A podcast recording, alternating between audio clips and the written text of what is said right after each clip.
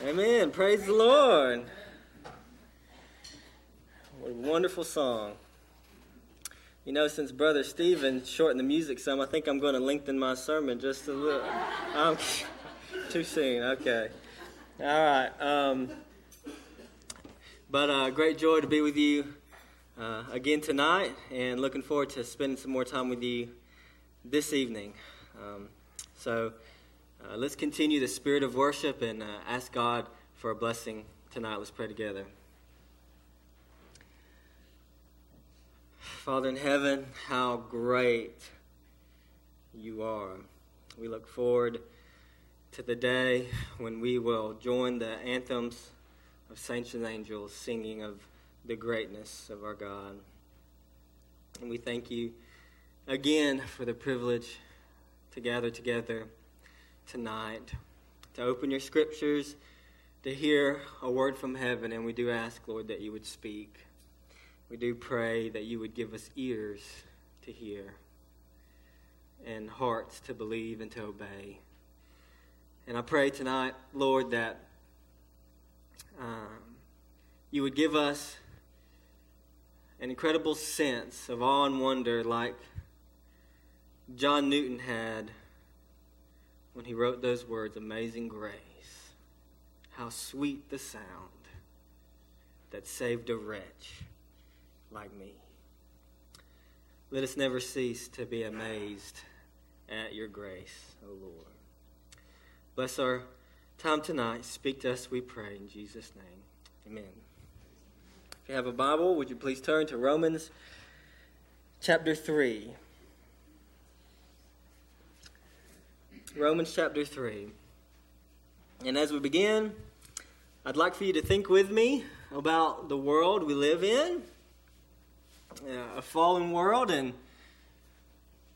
and no one denies that the world's broken. In fact, you talk to a person who's a non-Christian, and you know it's it's clear, even to an, an unbeliever, that they can't escape this internal sense that they have that the world is not as it should be. Um, of course, the problem, and we as Christians know that it's ultimately a sin problem, but our, our biggest problem is that we we can really easily identify sin that's out there, but we rarely think that the problem might be in here. We see all the evil in that world, in, in, in the world out there, but we're very slow to see the evil that's in here. You know, think about, for example, you're driving down the road, you hit a stop, you, you stop at a stop sign, and then someone's being careless and they rear end you. And you get out your car and you say, You better have insurance. But then one day you're careless. And you don't, you, you know, you get a text that's not, you're not texting while you're driving, but it, it, it, the notification pops up and you turn your head for one second and boom, you rear end to someone in front of you. You get out your car and then you say, then you say, oh my goodness, it's just a scratch. Oh my, oh my goodness, you, you can't even see it. Don't even worry about it.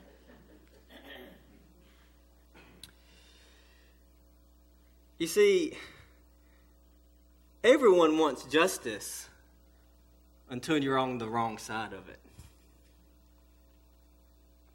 If you talk to an unbeliever, many times lots of people will say that the problem they have with Christianity and the Christian conception of God is, is what the Bible teaches about hell. How can God condemn people to hell? How can, you know, what did we do? Who does he think he is? But let me tell you, that same person, if someone personally wrongs them, when they get in the courtroom, they will tell the judge, I want justice. Give the person what they deserve. Let me ask you something. Do you want to stand before God one day and tell, look him in the face and say, God, give me what I deserve?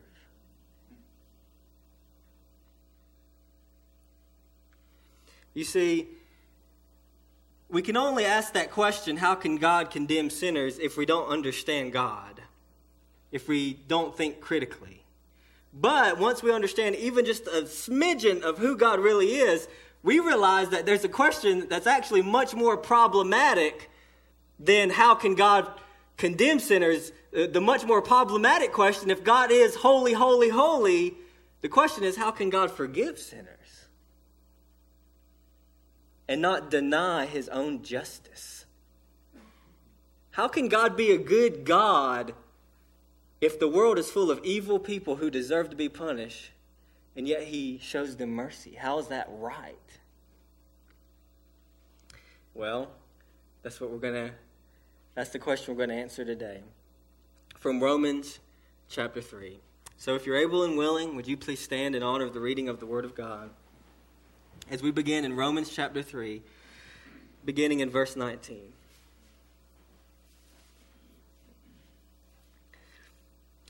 Now we know that whatever the law says, it speaks to those who are under the law, so that every mouth may be stopped and the whole world may be held accountable to God. For by works of the law, no human being will be justified in his sight, since through the law comes knowledge of sin. But now the righteousness of God has been manifested apart from the law, although the law and the prophets bear witness to it. The righteousness of God through faith in Jesus Christ for all who believe. For, for there is no distinction. For all have sinned and fall short of the glory of God, and are justified by his grace as a gift through the redemption that is in Christ Jesus, whom God put forward as a propitiation by his blood to be received by faith. This was to show God's righteousness, because in his divine forbearance he had passed over former sins. It was to show his righteousness at the present time, so that he might be just and the justifier of the one who has faith in Jesus. Then what becomes of our boasting? It is excluded. By what kind of law? By a law of works? No, but by the law of faith. For we hold that one is justified by faith apart from works of the law. Or is God the God of Jews only? Is he not the God of Gentiles also? Yes, of Gentiles also, since God is one who will justify the circumcised by faith and the uncircumcised through faith. Do we then overthrow the law by this faith? By no means. On the contrary, we uphold the law, the Word of God. You may be seated. So there's three things that we're going to see tonight. We're going to see that the law shows us our unrighteousness, that the gospel maintains God's righteousness, and that grace humbles those who are given righteousness. The law shows our unrighteousness, the gospel maintains God's righteousness, and grace humbles those who are given righteousness. So, first, the law shows us our unrighteousness. Verses 19 and 20 again. Whatever the law says, Paul, Paul says, it speaks to those who are under the law so that every mouth may be stopped and the whole world may be held accountable to God. For by works of the law, no human being will be justified in his sight, since through the law comes knowledge of sin. So, what is Paul saying? Well, first, it would be helpful, I think, to retrace what Paul has said up till this point in the book of Romans. So, if you're familiar with the book of Romans, what Paul is doing is he really one of his great burdens in the book of Romans is to show how God, through Christ, by grace, through faith, is saving not just Jews, but Gentiles, everybody. And the way that God is doing that is by faith. And, and so the argument that Paul makes beginning in chapter 1 is he begins by showing how everybody is under sin. In chapter 1, he's talking about uh, basically uh, that everyone is without excuse before God because we everyone has knowledge of God because of creation. Everyone can look out in the world and know something of God, enough to be accountable to him for their actions by their conscience. And yet, everybody even though they have knowledge of God and they're without excuse, the Bible says they suppress that knowledge of God. Why? so that they can embrace their sinful desires. One of the e- think about it. One of the easiest ways that you, if, if you, if you just simply want to live however you want, one of the easiest ways to do that is just say, "Oh, well, I don't believe in God," It's a way to salve your conscience because you can just tell yourself, well, if God's not real, then I can live however I want. And, and Paul says people suppress their knowledge of God in order to embrace their sinful desires. But then in chapter 2, up to this point, if you were a Jew and you were reading chapter 1, you would say, Yeah, Paul, go get them pagan Gentile sinners, call them out. And then Paul gets to chapter 2. And he says, What about you, you religious hypocrite? You think you have the law, you think you're good because you have the blood of Abraham running through your veins, but you don't have the faith of Abraham. And your sins are not as blatantly external as the Gentile pagan sinners are, but you're but just as Jesus said, you're whitewashed tombs with dead men's bones on the inside. You, you, you're, you're full of pride and lust and envy and greed. In other words, you're just as spiritually dead and needy for the grace of God as any Gentile ever was. So then he gets to chapter 3.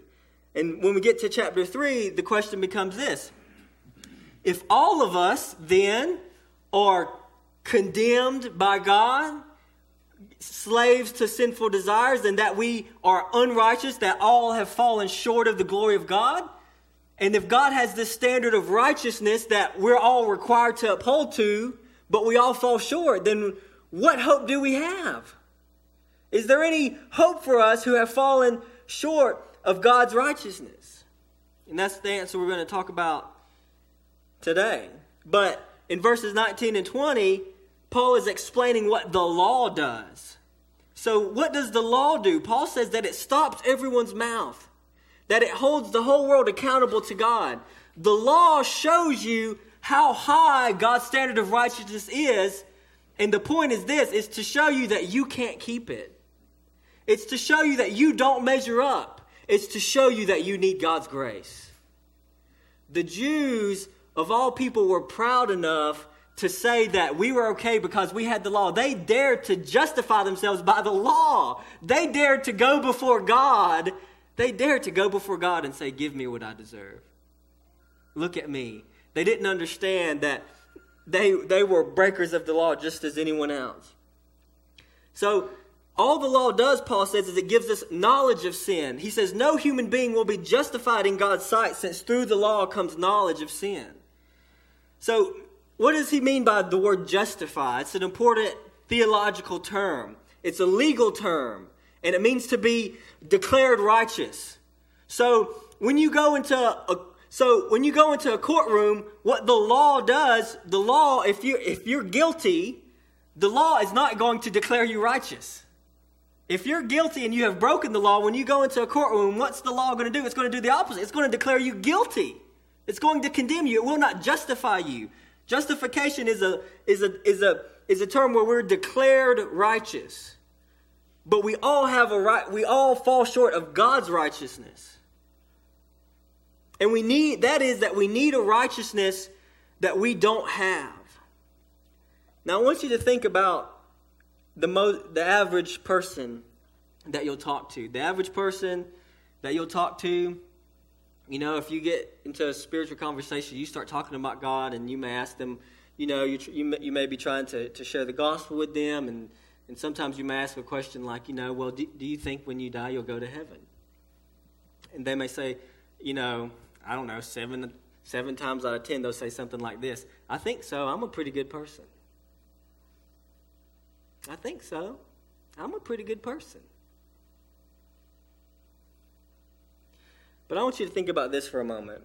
Let's just assume, for argument's sake, that God, on Judgment Day, that God won't judge us by His perfect standard of righteousness, but let's just assume that He's going to judge us by our own standard of righteousness that we held other people to. Okay? So he's not even going to judge you by his standard. He's going to judge you by your own standard. You stand before God, and God says, okay, let's look at your life. All right, well, you got mad at so and so when they lied to you about this. All right, let's see every time you lied, every time you cheated, every time you deceived, every time you cut a corner. You got mad at so and so. You got mad at so and so for um for um you know uh, cheating on his wife or something. All right, well, let's see how many times you've lusted. How, much, how, how many times you've watched pornography. Let's look at your life.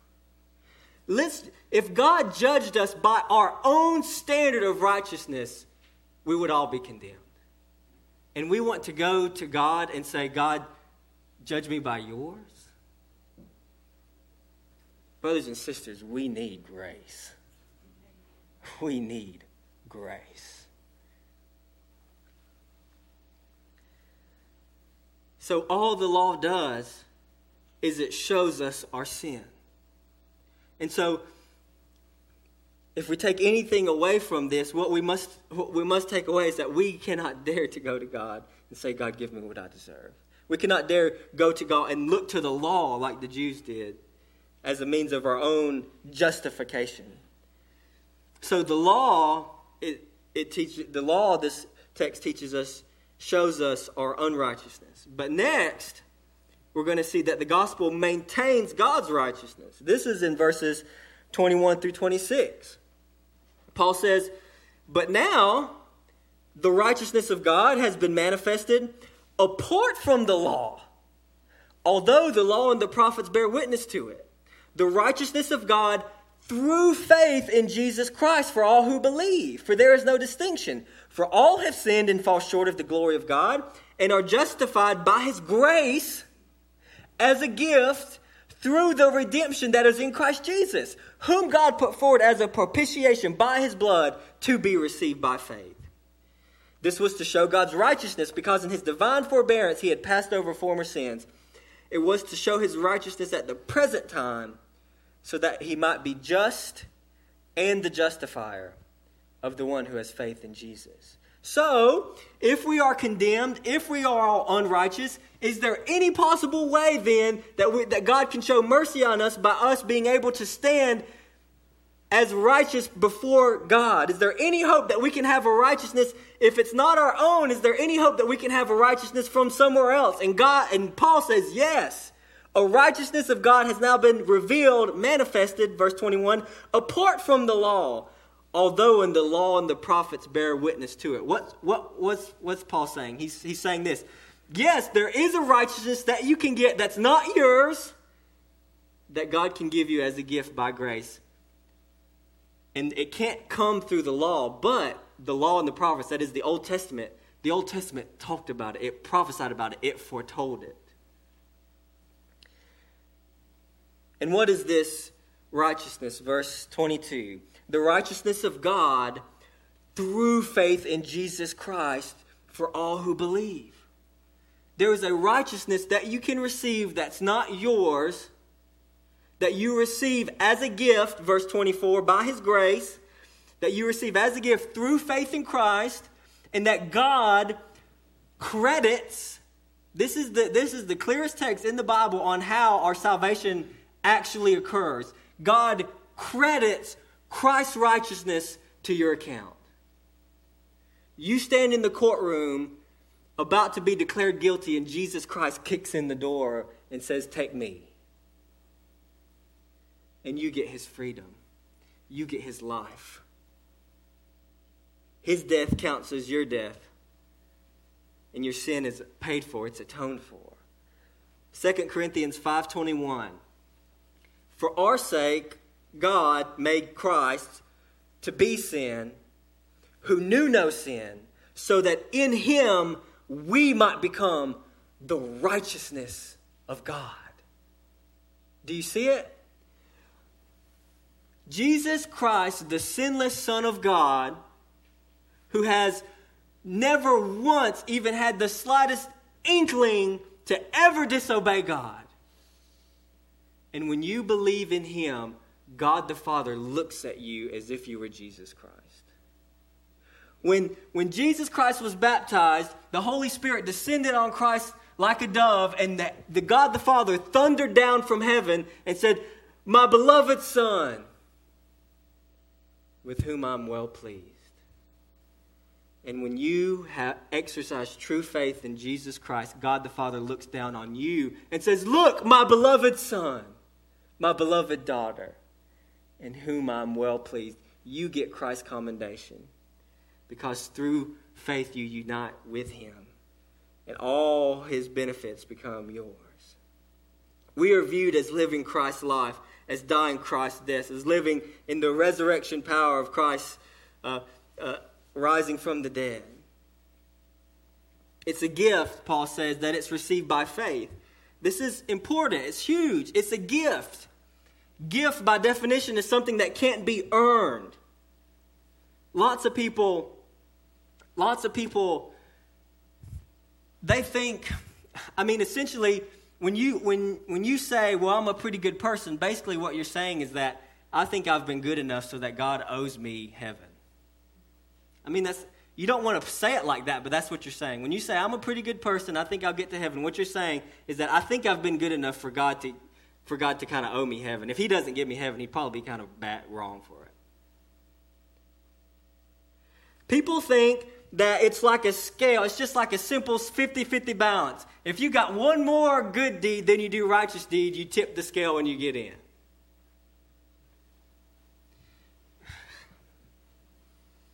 Think about this for a minute. Um, Todd Wilken wrote this illustration about if we tried to pull this kind of stunt in a courtroom, what it might sound like uh, uh in a fictional murder trial. And, and this is what he writes, quote, this is the defendant, defendant trying to defend himself. This is what he says, quote, members of the jury, I am not asking for mercy or pardon.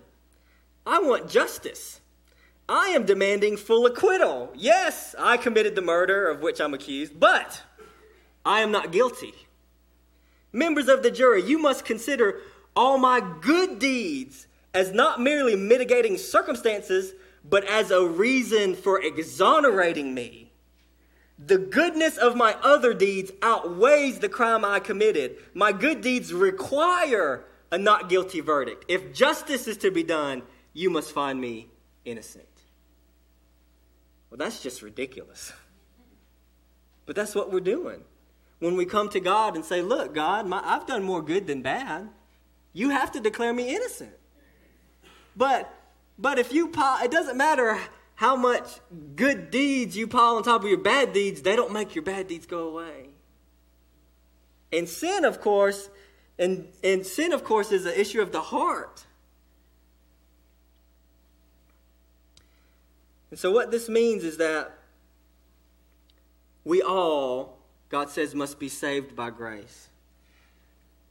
And what is so incredible about this teaching is that Paul is using it as an argument to support his broader argument for how both Jew and Gentile alike are saved by Christ. So he's not just explaining it in and of itself, but he's using the fact that we're saved by grace to support his larger argument that God saves both Jew and Gentile alike. Because think about it Jews thought they were special, but Paul is saying, no, nobody's special. Nobody has a special place before God. We all sinners, we all fall short, therefore, all are equally saved. The, the grace of God is the great equalizer. Because nobody can come to God and claim special status. Nobody can come to God and say, Look what I've done. We all come to God as beggars. The cross levels the world. Religious or irreligious, it doesn't matter. You need grace. Flagrant sinner or religious hypocrite, it doesn't matter. You need grace. You're when you die, it will not matter one, one iota how much money you had in the bank, what your job title was, what the color of your skin was, what your cultural preference was, what kind of music you like. Whether you were the President of the United States or a beggar on the street, none of those things will commend you to God. We're all equally unrighteous and we all equally need grace. And how does this grace work? How does it achieve for us? Paul says that God gave us grace in that God put forward Christ as a propitiation by his blood to be received by faith. The word propitiation means a satisfaction of wrath, such that God, who was angry and wrathful toward our sins, that his wrath has been satisfied in the person of Christ, so that now God becomes propitious towards us. That is, favorable. He, his wrath has been satisfied. Like we talked about this morning, Jesus Christ said, My God, my God, why have you forsaken me? So that you would never have to. You would never have to be forsaken. So, what does all this do? What does all this do? Paul says that again the, bird, the, the, question that, the question that we raise that he's trying to answer is complete opposite that the one we ask today people ask today how can a, how can a how can a god condemn sinners but paul is actually right now he's burdened to kind of show he, he recognizes he has a problem in god's justice how could a just god forgive sinners and and paul recognizes the problem because in the past god had overlooked previous sins god did not deal with sins as he ought to have. He didn't punish sins in people as he ought to have done. And, and this put into question God's justice. Is, God, is God just sweeping sin under the rug? But Paul says, no. How? How could God do this? Paul says it's because God was looking forward to one day on the cross when darkness would cover the land and God's wrath would give sin its just due, but not on the ones who actually committed it, but on a substitute. The God man Jesus Christ. In order for Christ to be ju- in order for God to be just, somebody had to pay for sin. So God sent Christ as propitiation for our sins to be received by faith. The clearest text that teaches this is Isaiah chapter 53, and it's worth reading at length. Beginning in verse 4, says, Surely he has borne our griefs and carried our sorrows, yet we esteemed him stricken, smitten by God, and afflicted. But he was pierced for our transgressions, he was crushed for our iniquities. Upon him was the chastisement that brought us peace, and with his wounds we are healed. All we like sheep have gone astray. We have turned everyone to his own way, and the Lord has laid on him the iniquity of us all. He was oppressed and he was afflicted, yet he opened not his mouth, like a lamb that is led to the slaughter, and like a sheep that before its shearers is silent, so he opened not his mouth. By oppression and judgment he was taken away. And as for his generation, who considered that he was cut off out of the land of the living, stricken for the transgression of my people? And they made his grave with the wicked and with the rich man in his death, although he had done no violence and there was no deceit in his mouth. Yet it was the will of the Lord to crush him. He has put him to grief. When his soul makes an offering for guilt, he shall see his offspring and he shall prolong his days. The will of the Lord shall prosper in his hand. Out of the anguish of his soul he shall see and be satisfied. Listen, by his knowledge shall the righteous one, my servant, make many to be accounted righteous, and he shall bear their iniquities. This was all no accident. God knew exactly what he was doing. Penned by, the, by Isaiah 700 years before Christ came. God knew he was going to send a, a sacrifice, someone to bear the sin, the iniquity of his people. But he, out of the anguish of his soul, he says, he shall see and be satisfied. And by his knowledge, the righteous one shall cause many to be accounted righteous. So then, in Christ, Paul says, because of the, the payment for sin that Christ made on behalf of sinners, the Bible says that God, therefore, can be both just and still be the justifier of sinners. God can still be just and the one who declares righteous the unrighteous sinner because Jesus Christ has paid the penalty for sin. So the law shows us our unrighteousness, and then the gospel maintains God's righteousness. And finally, grace humbles those who are given righteousness. grace humbles those who are given righteousness. We see this in verse 27 through 31. Paul says, What becomes of our boasting? It is excluded by what kind of law? By a law of works? No, but by the law of faith. For we hold that one is justified by faith apart from works of the law. Or is God the God of Jews only? Is he not the God of Gentiles also?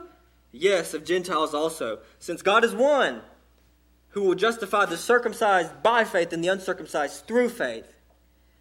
Do we then overthrow the law by this faith? By no means, on the contrary, we uphold the law. Paul is saying this if we could be justified by our works, we would have something to boast about.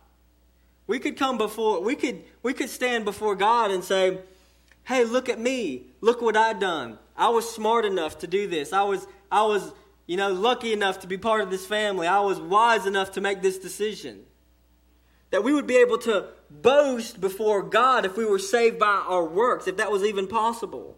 But in Ephesians 2 8 9, Paul says, For by grace you have been saved through faith, and this is not your own doing. It is a gift of God, not a result, not a result of works, so that no one may boast. It's a gift.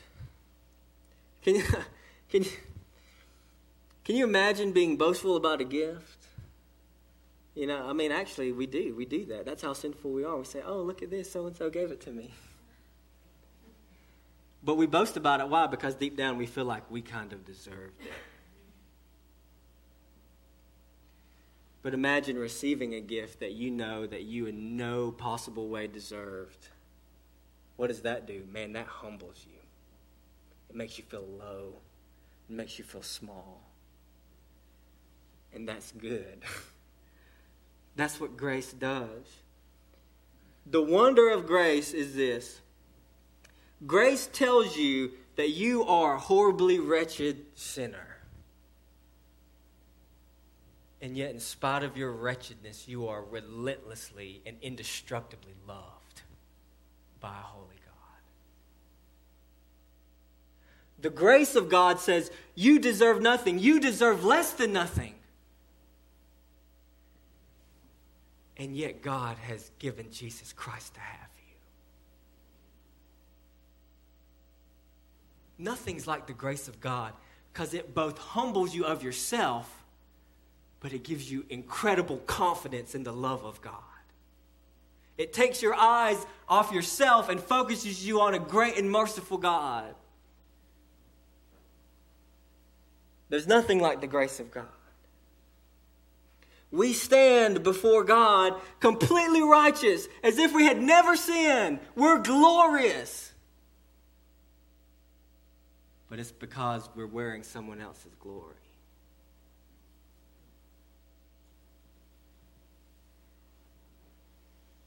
And would we dare stand in another's righteousness and then try to boast about our own? Grace teaches us that the only way to come to God is as a beggar.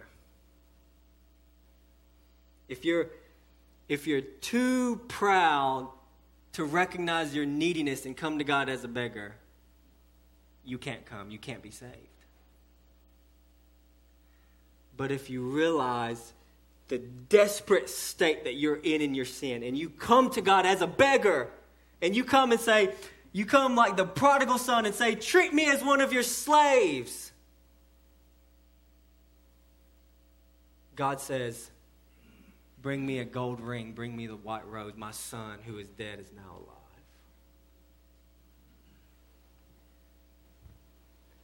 You come as a beggar, and he makes you rich. That's what the grace of God does. So, if we rightly understand the grace of God, we would, we, there would never be a proud Christian. There would never be an unforgiving Christian. Because we'd recognize where we would be without the, God, without the grace of God. There would never be a condescending Christian. We would never look at one and say, How could you? Because you know how they could and you know how you could if it wasn't for the grace of God in your life. let us not forget how amazing grace is. And as we conclude, I'd like to conclude with a poem and a prayer. Poem and a prayer. I saw one hanging on a tree in agony and blood. He fixed his loving eyes on me as near his cross I stood. My conscience felt and owned the guilt and plunged me in despair. I saw my sins his blood had spilt and helped to nail him there. A second look he gave, which said, I freely all forgive. This blood is for thy ransom paid. I die that thou mayst live. Thus, while his death my sin displays in all its blackest hue, such is the mystery of grace, it seals my pardon too. Oh, can it be upon a tree the Savior died for me? My soul is thrilled, my heart is filled to think he died for me. There's anyone in here today that maybe for the first time you've seen the radical nature of the grace of God, then come, run, cry out to him for grace, and he'll give it. We're going to sing a, a final song in just a moment. As the Lord leads you, please.